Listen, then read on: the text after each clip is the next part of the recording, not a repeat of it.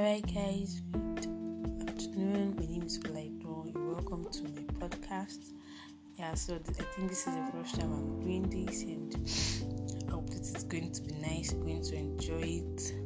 So, you know, I started a series this week on role models and mentors, and I hope you guys have been following. But then, just for a better understanding, just like to explain more on role models and You know, so we're talking about how to get role models, like what who are role models, who are mentors, are they actually important? Do we need role models in our career? If I want to be a medical doctor, do I actually need a role model in the medical line, or do I need like do I need someone to put me through?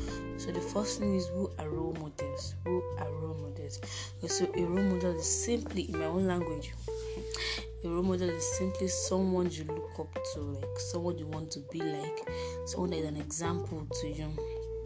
So, for example, you love Jumoke Adenowo because of her career, you love her because of the way she is, because of the way she talks, you want to be like her. Okay, you can make her your role model, but then you might not be able to approach her or probably like make her mentor you. So then you need a mentor, like someone that helps you, that keeps you that keeps you in line, that keeps you in check, someone that will help you even for you to get to where you are. Okay.